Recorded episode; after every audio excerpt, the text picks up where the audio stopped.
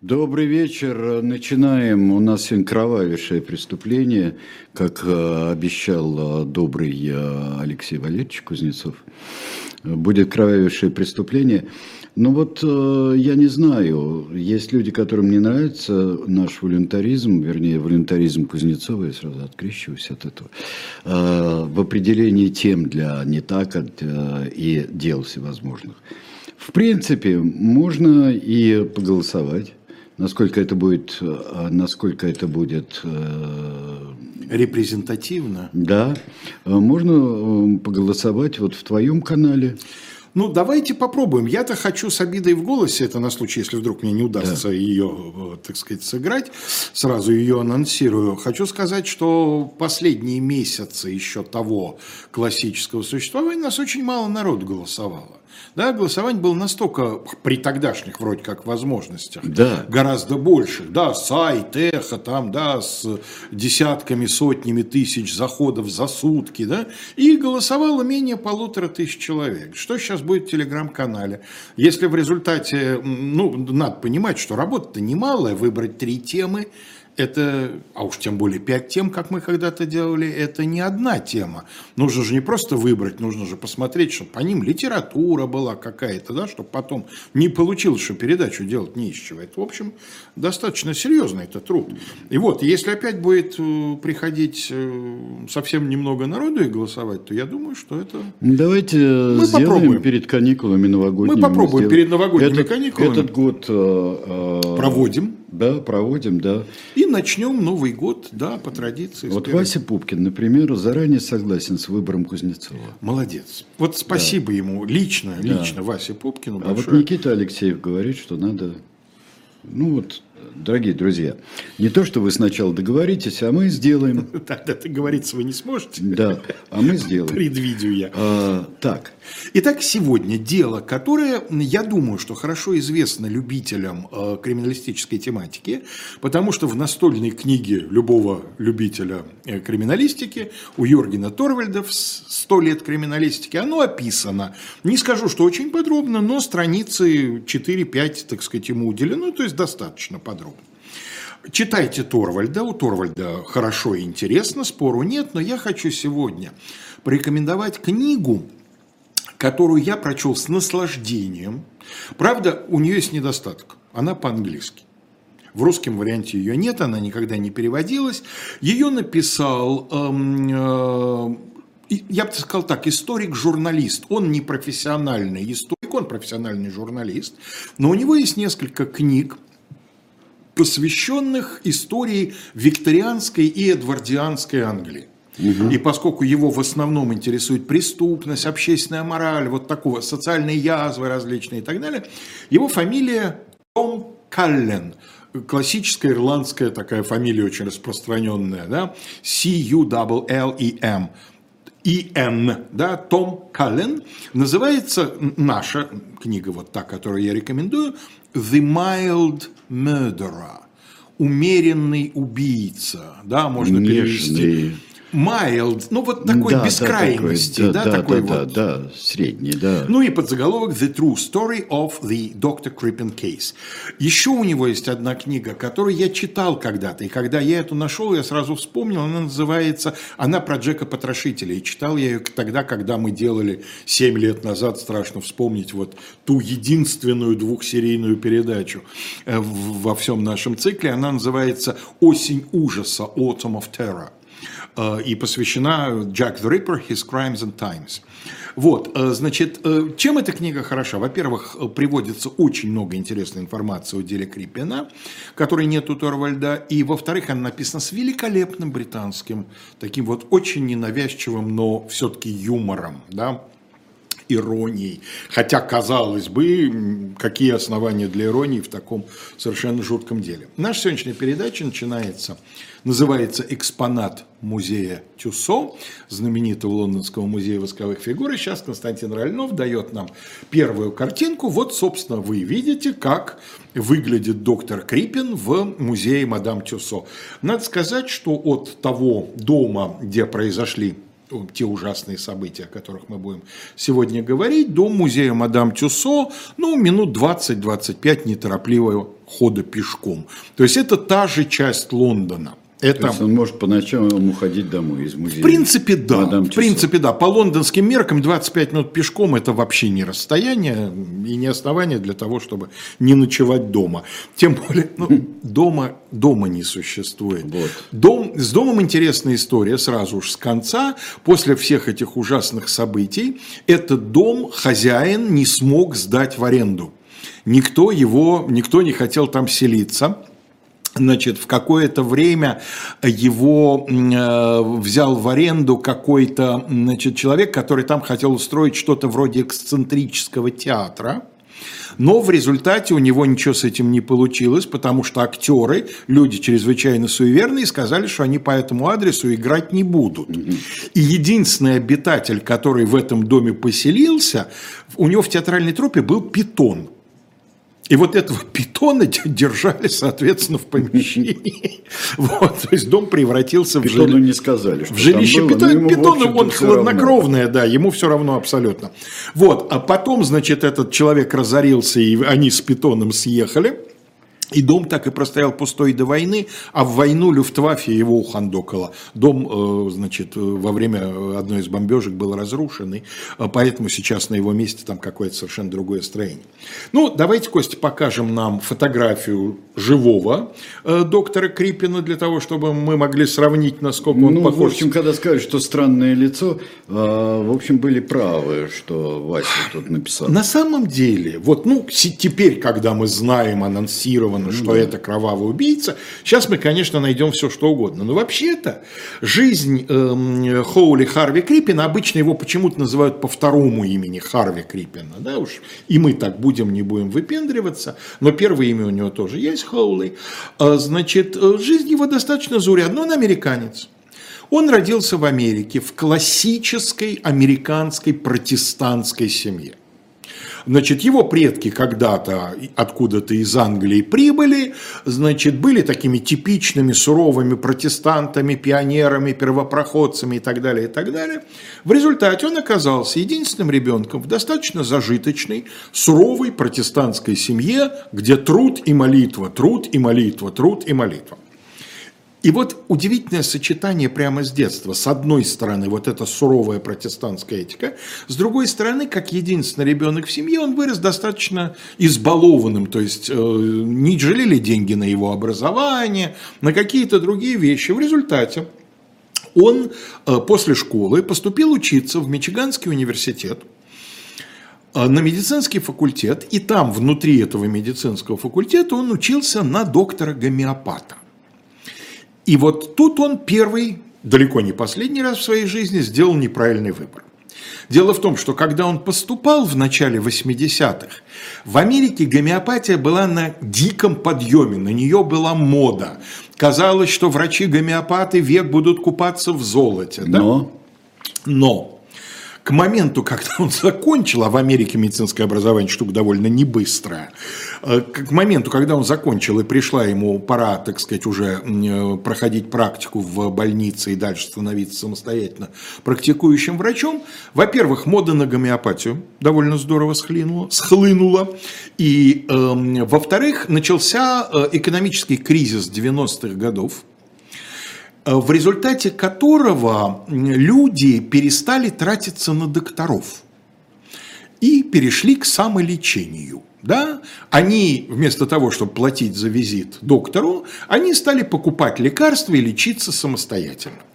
А это те времена, когда за лекарствами следили гораздо менее пристально и тщательно, чем сейчас. Поэтому люди лечились различными спиртосодержащими препаратами, э, содержащими морфин, содержащими различные алкалоиды, не всегда в правильной дозировке.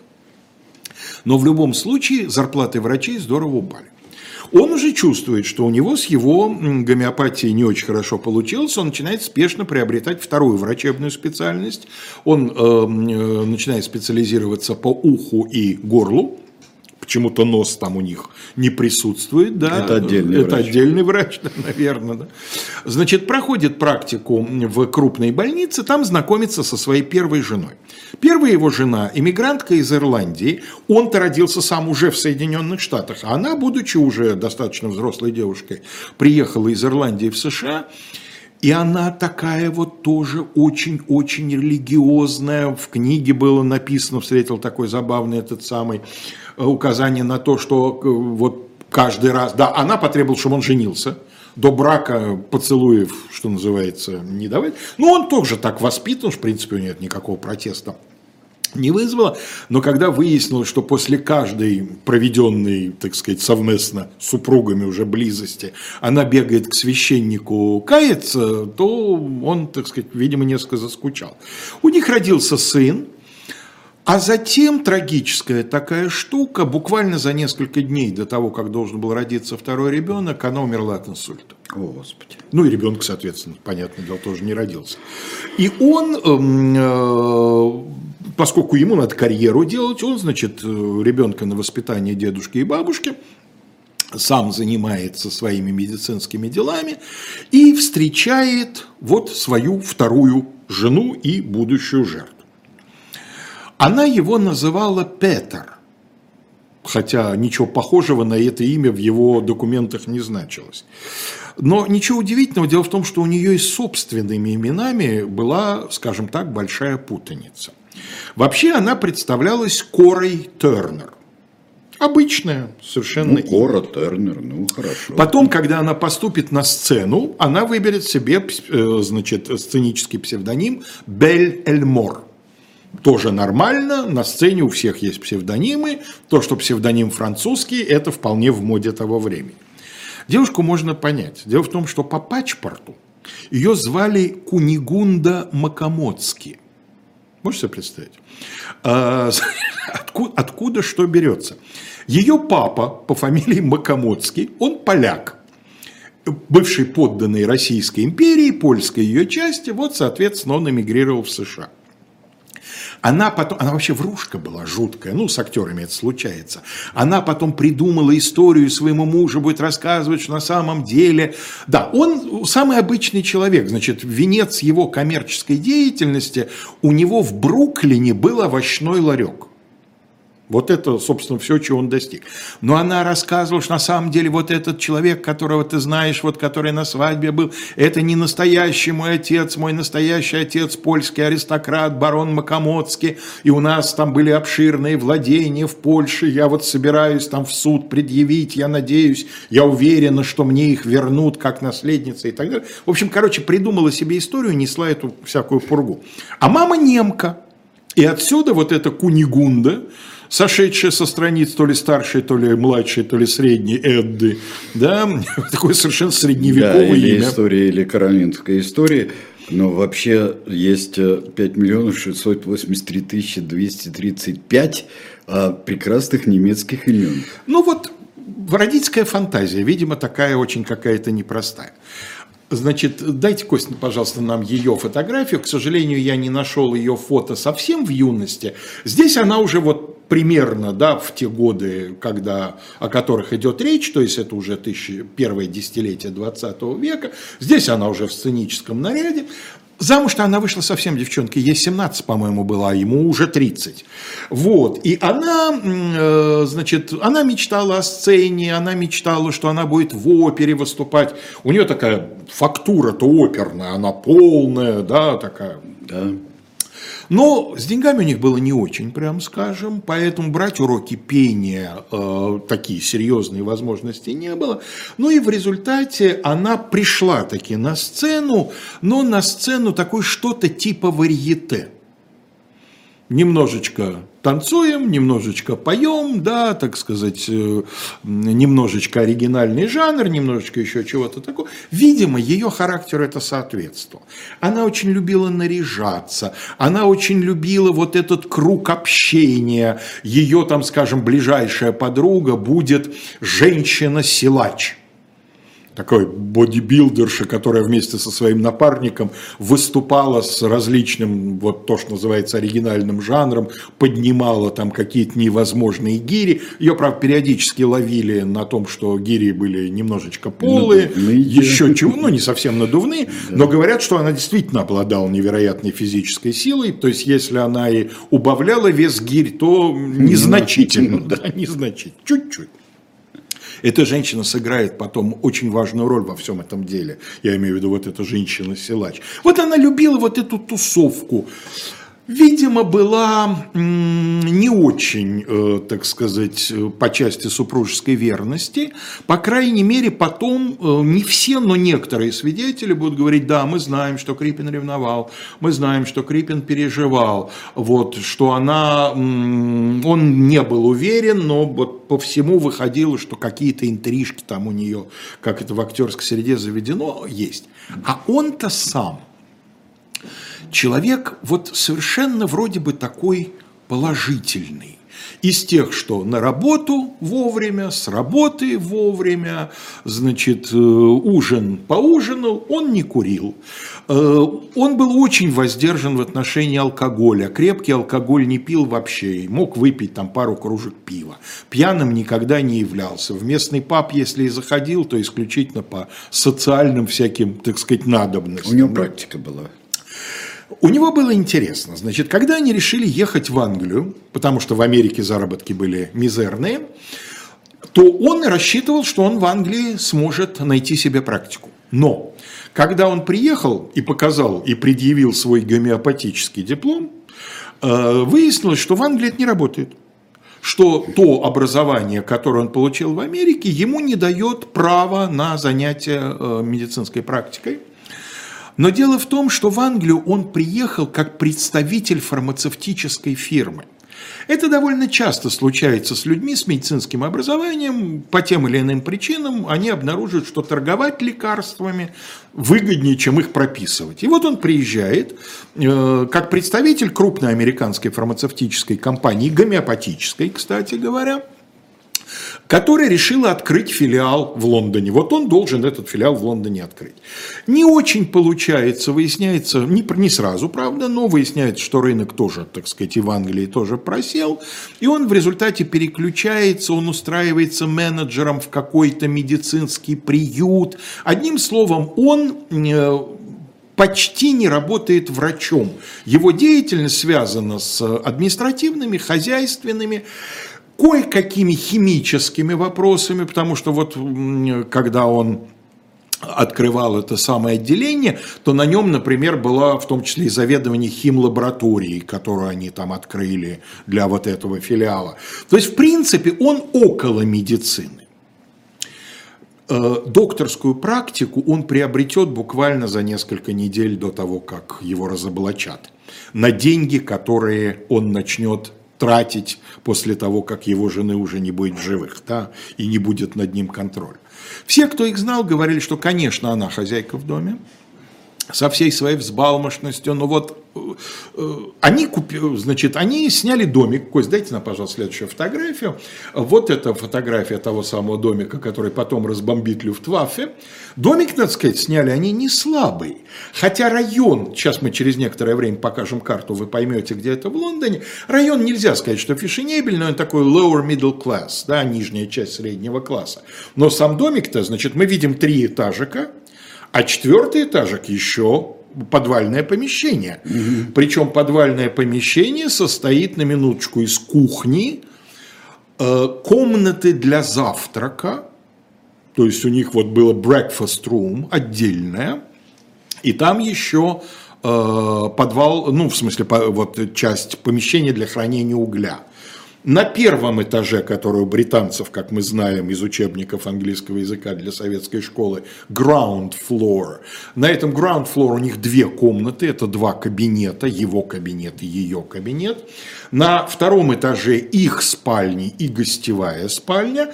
И на третьем этаже, который по-британски будет second floor – да? Еще три небольшие спаленки, в одной будет жить прислуга, в двух будут храниться ковры, ее артистические наряды, в общем, то, что называется у нашего народа языкотворца тещина комната. Ну да. Чуланы такие своеобразные на третьем этаже. А Почему это важно? Полиция, когда начнет это обыскивать, она, во-первых, умумукается обыскивать, а во-вторых, с первого обыска ничего подозрительного не найдет. А, Так вот, э, там сзади есть небольшой, как это принято у англичан, есть маленький крошечный садик. И вот он в этом садике аккуратненько ковыряется, какие-то опавшие листья собирает, там жжет, что-то, сажает. что- И вот появляется она, и весь квартал слышит «Петр, полей розы! Петр, там пересади это! Петр, а где моя шаль? Петр, принеси мне чаю!» А он тихо все исполняет. Ты уже много рассказал для того, чтобы его продать. автор нашей книги Том Каллена, который я говорю, в какой-то момент пишет, что вот мы-то возмущаемся его преступлением, а на самом деле очень многие мужчины в окрестных пабах э, считали, что совершенно правильно он поступил, и говорю, не повезло мужику, да? Вот. а, Друзья, которые приходят в дом, а у них регулярно устраивались некоторые посиделки, это Её все, друзья. все ее друзья, друзья. все из артистического Так, мира и. Записываем, да. И вот январь 2010 года, 31 января, как раз у них очередная вечеринка, закончившаяся глубоко за полночь, что-то в районе двух часов ночи. И после этого она исчезает. Причем во время вечеринки, а этих супругов, которые у них в тот э, вечер ужинали, супруги Мартинелли, артистические люди, естественно, полиция потом допросит, они сказали, она нам вообще ничего не говорила, ни про какие планы отъезда, ни, ни вообще. Был самый обычный вечер, мы там что-то выпивали, разговаривали, да, все было тихо, спокойно. И вдруг она исчезает, а соседи начинают обращать внимание, что в доме появилась молодая женщина. Причем вот она исчезает, и буквально через неделю появилась какая-то молодая женщина. Соседи начинают очень внимательно смотреть в окна, расстояния очень небольшие, как вы видите, между зданиями. Ну да. Надо сказать, А что... там, небось, тоже окна есть. них Конечно, того, есть. с, Ну, конечно, э, есть. с торца. Конечно, есть. Э, Потом э, Хичкок в одном из своих интервью прямо скажет, что это дело навело его на мысль одного из самых знаменитых его фильмов «Окно во двор» с Джеймсом Стюартом и Грейс Келли. Там другой сюжет, но вот то, что человек, прикованный там травмой к креслу, вынужден целыми днями пялиться в окно, это чрезвычайно важно для сюжета Да-да-да. этого фильма. Так вот, соседи начинают в оба смотреть в окна и видят, что эта молодая женщина ходит по дому совершенно свободно, иногда довольно фривольно одетая. Оп, а кто-то заметил, да это же платье коры на ней. А потом, через некоторое время их встретили в театре, а на ней не только платье, но и драгоценности коры. А где Кора-то? Ой, вы знаете, она уехала. Вот ей внезапно срочно понадобилось уехать на родину, в Америку. Она уехала, причем, знаете, связи с ней нет, она так далеко уехала, она уехала в Калифорнию, и не в какой-нибудь крупный город, она где-то в горах, там в маленьком каком-то этом самом. Короче, нет с ней связи, она уехала, уехала надолго. А это кто? А это вот моя помощница по хозяйству, вот я, поскольку жена уехала, я вынужден был взять, значит, домоправительницу, да, а что это на ней, значит, вот платье? Ой, нет, А нет, это это, старое, это да. нет, это не те же, А это, это не те же, это просто похожие, похожие, вам показалось, вам показалось. А вот это слабенько. А, Супруги Мартинелли, заподозрив неладное, вызывают полицию. Приходит полиция, и приходит не кто-нибудь, а, дайте, Кость, пожалуйста, нам следующую картинку. Да, следующую картинку это будет у нас, эм, вот, собственно, район Лондона, да, вот показано красным значком, где находится этот дом. Это пересечение Кэмден Роуд с м, Э, это называется Hilldrop Crescent, полумесяц Хилдроп. Ну, одним словом, это северо-западный Лондон, в общем, не очень далеко от Сити, недалеко от Мейфера, да, вот, собственно, на границе Мейфера находится музей Мадам Тюсо, вот там голубенькая, э, значит, отметочка Лондонский музей восковых фигур, кто э, смотрит, видит. Вот. Э, Следующий, Кость, дайте нам, пожалуйста, картинку. вот эта молодая женщина, которую зовут Этель Ли Нив, обычно транскрибируют, но, видимо, она Ле Нев. Вот. Она работала у него секретарем вот в этом самом приюте, где он был менеджером. И тут вот она переселяется в его дом, становится домоправительницей, носит ее, на самом деле ее, конечно, платье, на самом деле ее, конечно, драгоценности. Приходит полиция, и вот в этом драматическую минуту хочется сделать маленькую паузу. Что мы сделаем? Э, мы вам предлагаем, чтобы дилетант медиа Конан Дойла, вы видите сейчас на экране, э, э, на стороне защиты, Э, Конан Дойль, подлинная история. Вот да, это книга посвящена тем двум книжке, делам. Да. По одному мы делали да. передачу, э, в котором э, сам Артур Конан Дойль выступал именно как человек, защищающий да, конкретных... его за полторы тысячи замечательно, кстати, издана, очень здорово она. А еще и представлена, можете купить в шоп «Дилетант Медиа». Ну и уже мы предлагаем вам с автографами автора получить книгу Сергея Белякова «Тень Мазепы. Украинская нация в эпоху Гоголя». Вот. Как она была, что она была, вот как раз эти самые 30, 20, 30 Я эту книгу прочитал. Годы. Мы в свое время с Никитой да. Василенко, с Сергеем Беляковым делали книжное казино. Он к нам приходил. Эм, я хочу сказать, что э, эта книга совершенно потрясающая насыщенной информацией. Она не о Мазепе, внимание, да. Это, это именно Мазеп. формирование национального украинского вот этого, это 19 век, эпоха Гоголя, да.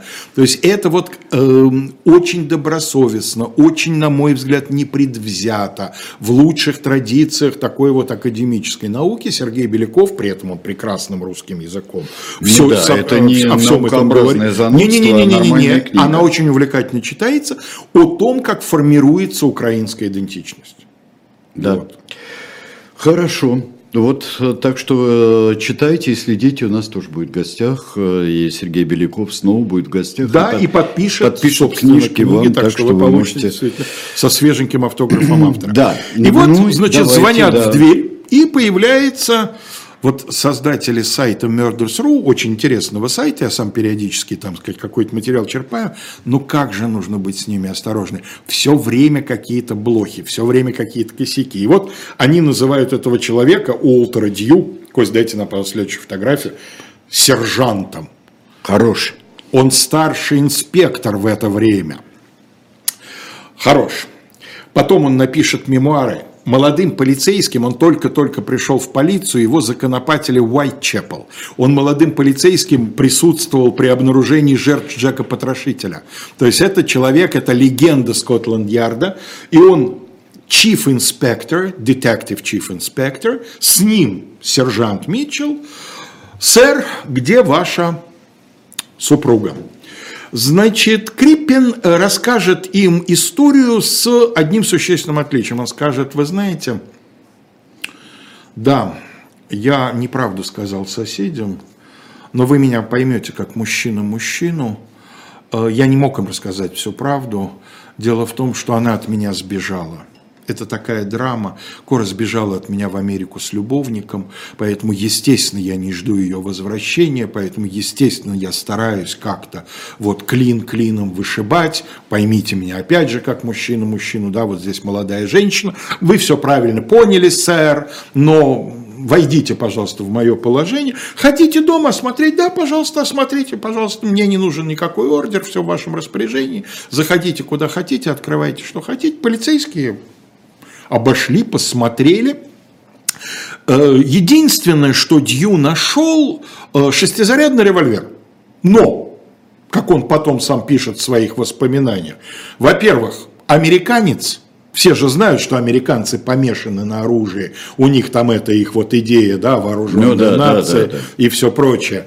Во-вторых, в доме довольно много довольно дорогих драгоценностей ее. Я прекрасно понимаю, как что... она сбежал без драгоценностей. Извините. Мог бы подумать, конечно, мог бы. Ну, да. он, кстати говоря, он сам себя поругивает в своих мемуарах и на многие вещи, э, на которые не обратил с первого раза внимания, потом говорит, ну надо было, надо было, надо было. А он учебник написал потом? Нет, он написал, собственно говоря, свои воспоминания, выйдя на пенсию в 30-е годы, он напишет, как он ловил Джека Потрошителя, как а. он, значит, поймал Крипина. Да-да-да. Вот. И э, я подумал, что да, джентльмен худенький, маленький, да, понятно, что когда в доме такие драгоценности, ну хорошо, когда у тебя на прикроватном столике имеется револьвер. Поэтому я никакого, значит, этому не придал значения. На самом деле это, видимо, действительно не имело никакого значения, потому что револьвер никак не участвовал в том, что произойдет. И дальше э, они ушли, да, вполне удовлетворенные он написал отчет, как положено, ну их же вызвали, да, он написал отчет, вот были, побеседовали, все, да? осмотрели во время отчета то-то, то-то. И пошел, как положено, по правилам, старший инспектор. Вернулся через несколько дней, чтобы его подписать. Ну, на, на него же была составлена заява, да, значит, вот подписать. И обнаружил, что они поспешно, он с любовницей, уехали в неизвестном направлении. Ошибка. Вообще интересно, что когда про это дело пишут, очень часто пишут, что Харви Крипину почти удалось исполнить perfect murder, perfect crime, идеальное убийство. Блин, там косяк на косяке. На ну, самом кто деле. ж так действительно? Кто ж так строит? Вот судите сами. Да. Значит, они смылись. Странно подумал старший инспектор уголовной полиции. Пришел домой, лег в постель, но не лежалось ему в постели. Что-то ему не давало покоя. Он начал анализировать, что-то ему не дает покоя. И он пришел к выводу, где-то на третьи сутки самоанализа, что ему не дает покоя угольный подвал. Вот что-то вот не то. Они с сержантом а старший инспектор и сержант составляют постоянную пару, да, поэтому он со, со все тем же сержантом Митчеллом, значит, они пришли, э, получили у хозяина, это же дом-то не Крипину принадлежит, он же в аренде у него, да, Крипин расторг э, арендную это самое соглашение быстренько перед отъездом, они получили у хозяина ключи, начали осматривать. а, этот самый угольный подвал. Пол в подвале был выложен кирпичом, а, значит, у инспектора был с собой какой-то инструмент, он начал простукивать кирпичи, один кирпич шевельнулся, он его довольно легко вынул, увидел, что второй рядом тоже вынимается. Когда э, кирпичи были вынуты, и они обнаружили, собственно, увидели то, что увидели, Оба полицейских, хотя люди были не первый день в полиции, вылетели в садик и некоторое время продыхивались и от увиденного, и от учуянного.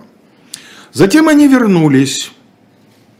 За это время помещение не сильно проветрилось. Они хлебнули коньяку, точнее бренди.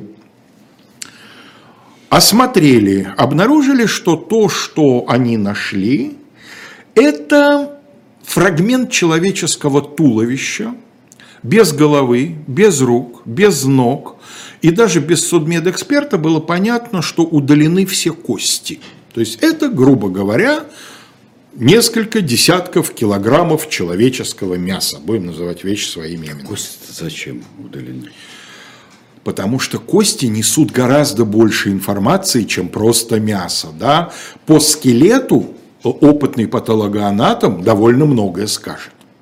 А тут потом врачи сначала столкнутся с тем, что невозможно сказать ни возраст жертвы, ни пол жертвы, ничего нельзя сказать. Меня тронул такой эпизод, уже десятый год, уже телефоны вовсю. Они позвонили, на место преступления примчался сам начальник uh, Criminal Investigation Department – то есть уголовного розыска Скотланд-Ярда, сэр, сэр Мелвилл Макнаттон. В моей недолгой милицейской практике был один случай, когда я был свидетелем прибытия высокого чина начальственного на место преступления. Значит, отечественный наш милицейский чин на место преступления прибывает с матюгами. Причем у него их много. Интересно, с чем прибыл британский, лондонский коллега. Он, услышав сообщение по телефону и поняв, что речь идет о весьма разложившихся останках, он, запирая кабинет из сигарной коробки, взял пригоршню сигар и привез их офицерам, которые работают на место преступления, со словами «Вам, наверное, понадобится». И был прав, как пишет Дью. И вот здесь в дело э, вступает, ну, в анонсе мы написали, это дело не для Шерлока Холмса, более или менее понятные мотивы. То есть понятно, что их может быть несколько, но э, когда мужья убивают жен, это не очень необычно. Да? Молодая любовница и все прочее. Бегство вот это, которое, конечно, по сути такое признание вины, да, но это же все нужно доказывать а тут вообще непонятно, с чем работать. Но за дело берется совершенно блестящая э, команда криминалистов. Четыре человека, причем команда работает по двум направлениям. Двое пытаются найти хоть что-то, что дает возможность какой-то идентификации этих останков, а двое токсикологи э, будут заниматься, потому что с самого начала заподозрили, что сначала жертва была отравлена, а потом уже с ней были произведены вот эти все, значит, манипуляции. Э, что нарыли судмедэксперты? Значит, ну, давайте посмотрим картинки. Тем временем э, начинают Крипина и, вероятно, с ним исчезнувшую любовницу искать. И тогдашний министр внутренних дел Великобритании начинающий, перспективный молодой политик, совсем недавно оказавшийся в большой политике, отдает приказ э, не только всем пограничным и таможенным службам разослать описание, но и предупредить эм, капитанов э, заморских рейсов, в первую очередь трансатлантических, поскольку Крипин американец. Э, министра звали Уинстон Черчилль. Еще пока даже не сэр, просто Уинстон Черчилль. И вот это описание приходит по телеграфу по беспроволочному капитану одного пассажирского судна, который из Антверпена ушло в Квебек, в Канаду. И он через два дня радирует. Вы знаете, похоже они у меня. У меня какая-то очень странная пара. Мужчина явно меняет внешность, он явно отращивает бороду, которой у него раньше не было, и сбрил усы, которые у него явно раньше были. А с ним мальчик, но тысячи чертей, разрази меня гром. В гробу я видел таких мальчиков, это молодая женщина. Вот это, конечно, феерическая ошибка Крипина. Во-первых, они взяли билеты во второй класс, а могли бы в третий. Первого класса на этой лайбе вообще не было, как класса, да? А во втором классе было всего 20 человек, и, естественно, как положено на... Все видно. Более все. того, они же обедают за да, столом у капитана. За дотом, да, да, все у капитана. А капитан, опытный морской волк, он знает толк в мальчиках и не мальчиках. Он сразу понял, что... Да, причем Крипин представляет, да, вот мальчик, коротко остриженный. А ведь да я... Тоже мне, тоже мне идеальное убийство. Не то слово. Значит, в результате э, Дью э, получает санкцию деньги от руководства, пулей отправляется в порт и из Ливерпуля на 500 миль короче плыть, чем из Антверпена, на более быстром корабле, плюс капитану посланы инструкции, сэр, уклонитесь немножечко в сторону, потяните время, не приходите в порт эм, быстрее, чем туда прибудет полиция, а пассажирам скажете, что вы маневрируете, уклоняясь от айсбергов. Правда, отличная отмазка, да? Вот. Э, в результате э, Дью успел прибыть в эм, э, Квебек раньше – и произвел арест. А Квебек британское владение, да, Квебек. Канада. Ну, Канада, ну, Канада уже вся. Да, да Канада-то да. вся уже, да. да. Если бы дело было в Америке, нужна была бы экстрадиция, нужен был бы суд и так далее. А Нет, тут а ничего здесь не все надо. доминион, да. Еще одна ошибка Крипина. Что ты в Америку не попал? Нахуй тебе Канада? В Америке-то ты был бы, ну, условно, все-таки по... по... Он все-таки с континента он пошел, из Антверпена. Да. Да? Вот здесь говорят, надо было во Францию, так он э, почти во Францию, он в Бельгии. В момент ареста он произнесет какие-то слова, которые можно понять как признание. Ну, слава богу, что это вот ужасное томительное ожидание наконец закончится, что-то такое. Но потом уйдет глухой отказ. Нет, нет, до этого он успеет наделать множество глупостей. Оказывается, он соседям, э, значит, после того, как он им сказал, что она уехала, а потом он им сказал, ой, вы знаете, что-то вот телеграммы пришли, она заболела, я так волнуюсь, а потом придет на нем лица не будет. Пришла телеграмма, она умерла. Когда вот эта женщина-силачка поднимет интеллигентно выражаясь, хипиш, она полиции, в частности, будет кричать, проверьте, это же международные телеграммы, они фиксируются. Полиция проверила, никаких телеграмм не было, конечно, это все вранье. А, останки, обнаруженные под полом, были засыпаны известью. Негашенная известь действительно способствует сокрытию но он ошибся в извести, химик, блин, и засыпал гашеной известью, а она, наоборот, сильнейший консервант. Поэтому вот все было сделано для того, чтобы патологоанатомы получили останки в относительно благополучном состоянии. Запах, конечно, запах, но было с чем работать.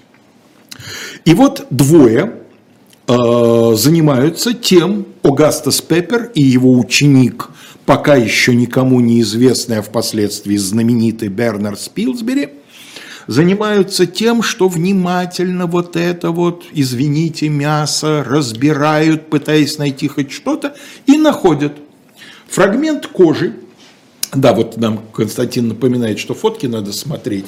Вот фотки из путешествия. Вот на этой фотографии показан момент их ареста. Дью, высокий в котелке, э, значит, э, э, ведет под руку даму, на ней вуаль.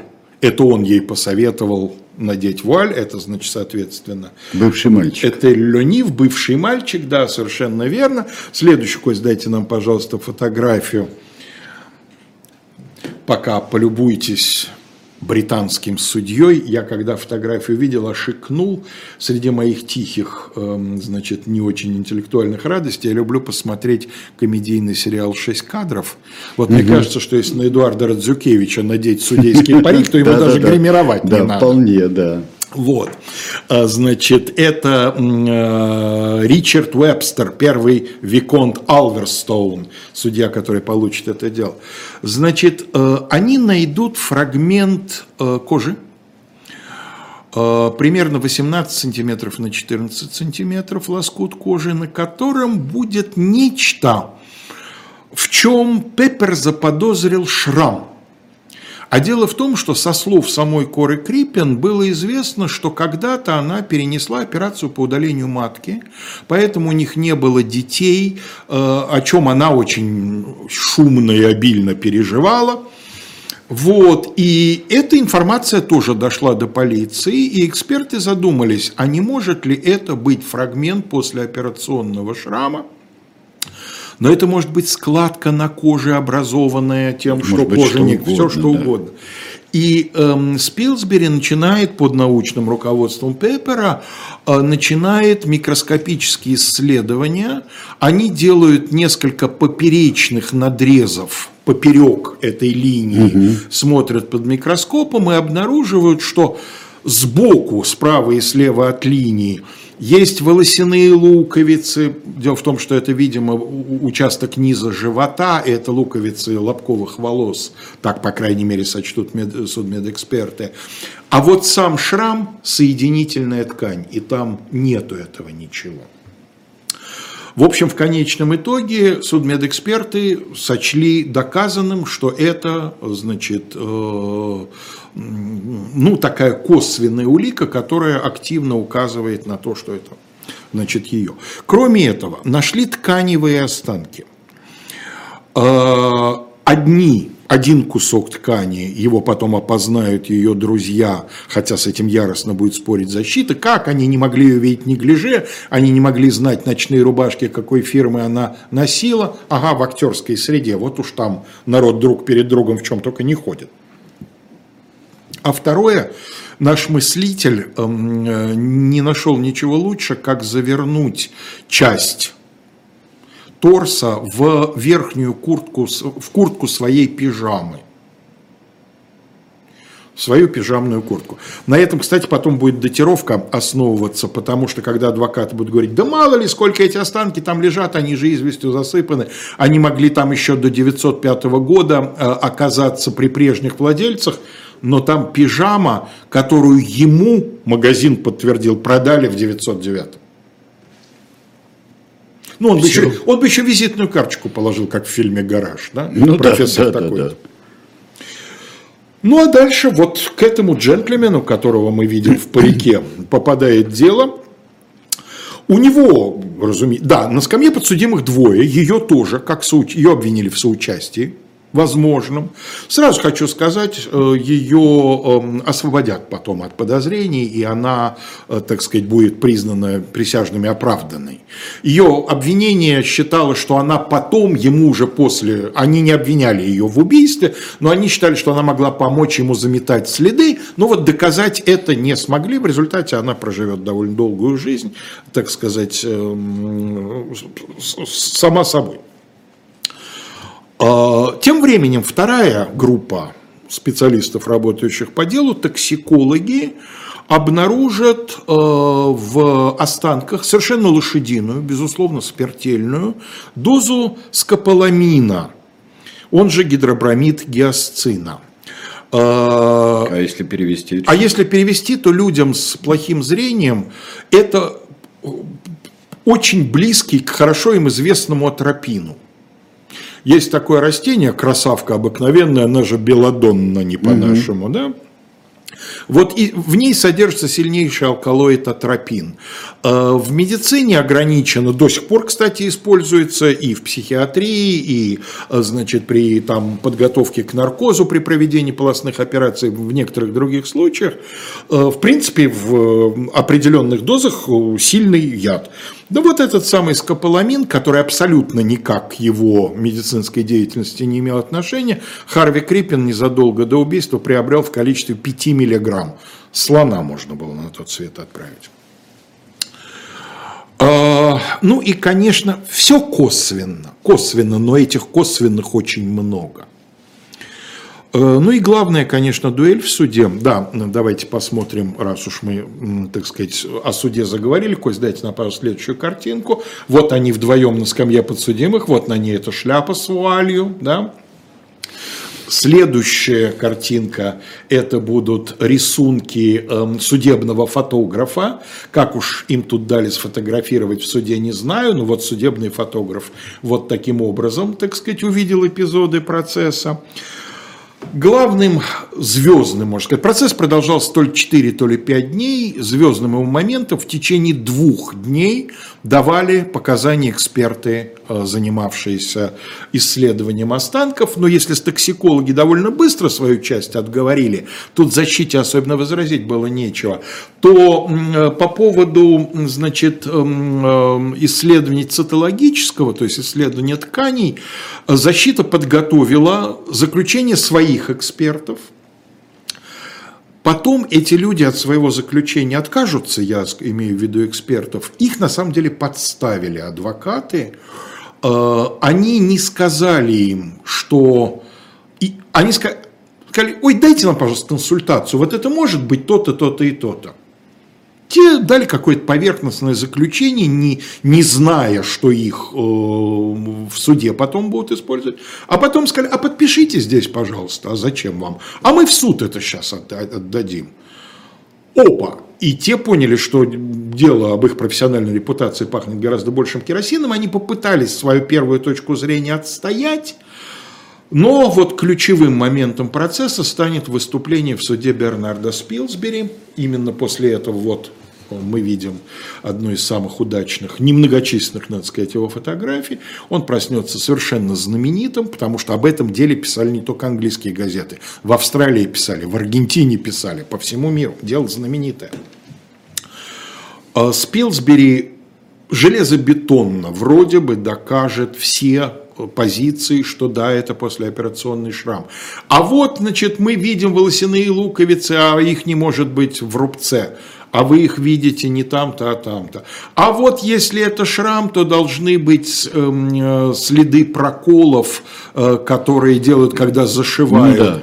А, пожалуйста, вот у меня с собой микроскоп, э, джентльмены жюри, пожалуйста, вот смотрите по очереди в микроскоп. Вот это, это, это то, что вы наблюдаете, это и есть под микроскопом вот эти самые заросшие следы от хирургической иглы. В общем, Спилсбери в уверенный, несмотря на молодость, он уверенно, профессионально, четко э, значит, отвечал. У Торвальда есть описан такой эпизод, когда кто-то из вот этих экспертов со стороны защиты начал говорить, ну вот, как можно, значит, человек даже микроскопом не очень профессионально владеет, имея в виду Спилсбери, судья его перебил. Я не знаю, о каких людях вы здесь говорите, но вот мистер Спилсбери явно не тот человек, о котором можно сказать, что он непрофессионально с микроскопом э, обращается.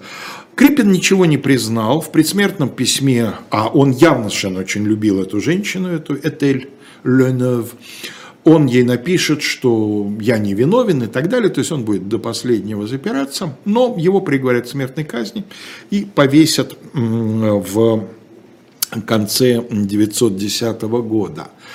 Но эта история будет иметь продолжение. Продолжение уже в наши дни.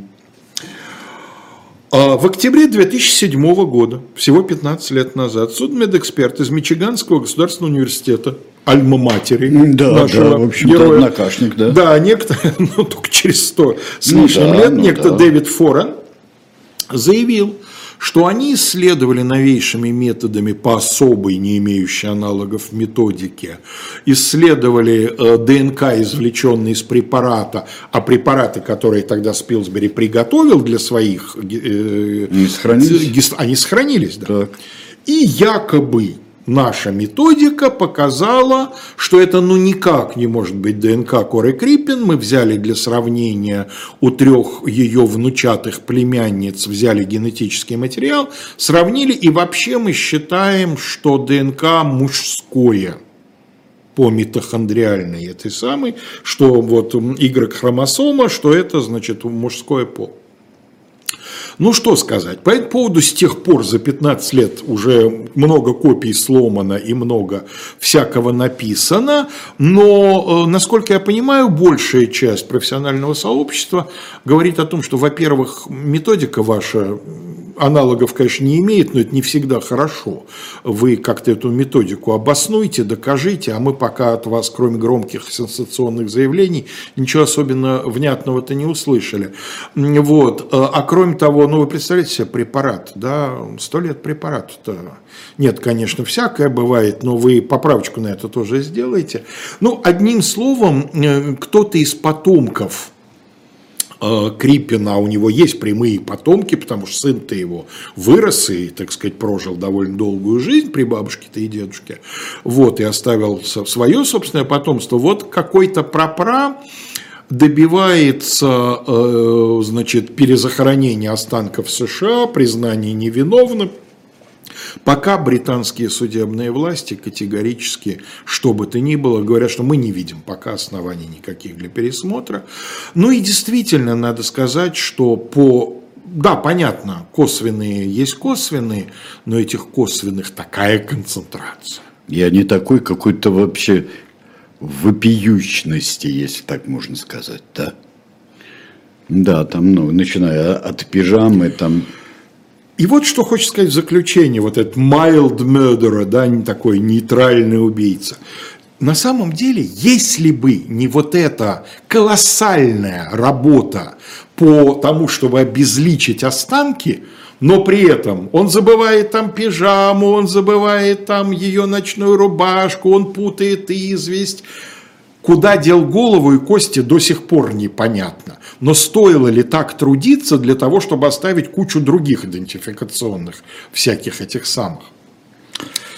А, так вот, если бы не это, убийство-то банальное. Но надоела мужу жена, действительно, видимо, взбалмошная. Полюбил он другую женщину, полюбил, видимо, сильно и страстно. Они не могли без этого, без всего просто слинять, извините меня. И в личной жизни, барон, давайте-ка обойдемся без фантазий. Да-да, все то же самое, но без фантазий. Гениальнее Григория Горина ничего да, не да, скажешь. Да. Ну что ж, друзья, вот э, так мы с вами разобрались с этим делом. Я хочу вам сказать, что прямо сейчас э, на живом гвозде у нас будет Владислав Иноземцев, э, особое мнение его, и ведущая Ольга Журавлева. 21 час пастуховские четверги, что они говорят, Пастухов, Венедиктов, классический состав. И Один с Дмитрием Быковым э, с уроком литературы во втором часе – и это будет военная лирика Константина Симонова. Вот что будет.